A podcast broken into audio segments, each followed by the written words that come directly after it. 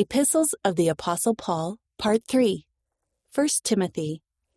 To Timothy, a church leader in Ephesus, a city in modern day Turkey. Likely written from Macedonia in about AD 64 to 65. Purpose To help Timothy better understand his church duties. Key teachings Warnings about false doctrine, responsibilities of church leaders, advice on how to minister, and encouragement to do good works. 2 Timothy. To Timothy, a church leader in Ephesus, a city in modern day Turkey.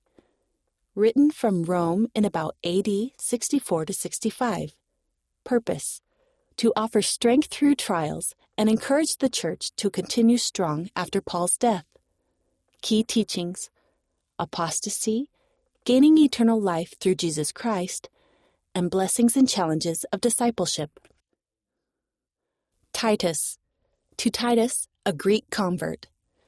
Written from Nicopolis, a city in modern day Greece, in about AD 64 to 65. Purpose To strengthen Titus as he led the church in Crete, an island in Greece. Key teachings Hope for eternal life, qualifications of bishops, living righteously, and doing good works after baptism. Philemon. To Philemon, a convert in Colossae, a city in modern day Turkey. Written from Rome in about AD 60 to 62. Purpose To urge Philemon to forgive his runaway slave, Onesimus, who had joined the church. Key teachings Extending forgiveness and finding unity as brothers and sisters in the gospel. Hebrews.